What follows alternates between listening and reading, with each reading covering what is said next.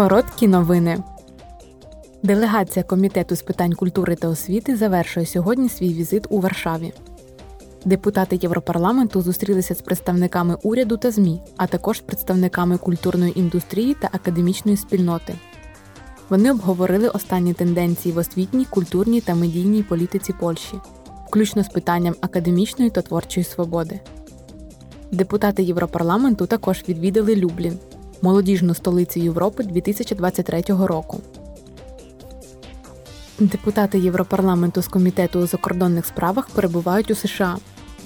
Делегація відвідає Вашингтон та Вісконсин і розгляне широке коло питань, зокрема зовнішню політику, співпрацю в галузі енергетичної безпеки, кібербезпеку та боротьбу з фальшивими наративами. Євродепутати також зустрінуться з представниками Державного департаменту США, Палати представників, Сенату, аналітичних центрів та некомерційних організацій. Візит завершиться завтра. Сьогодні Міжнародний день боротьби з гомофобією, трансфобією та біфобією. Темою цього року є завжди разом, об'єднані в різноманітті.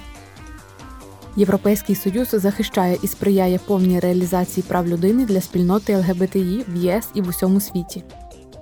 Понад 2 мільярди людей живуть у країнах, де гомосексуальність є незаконною, а в 11 державах смертна кара є законною мірою покарання за одностатеві стосунки за взаємною згодою.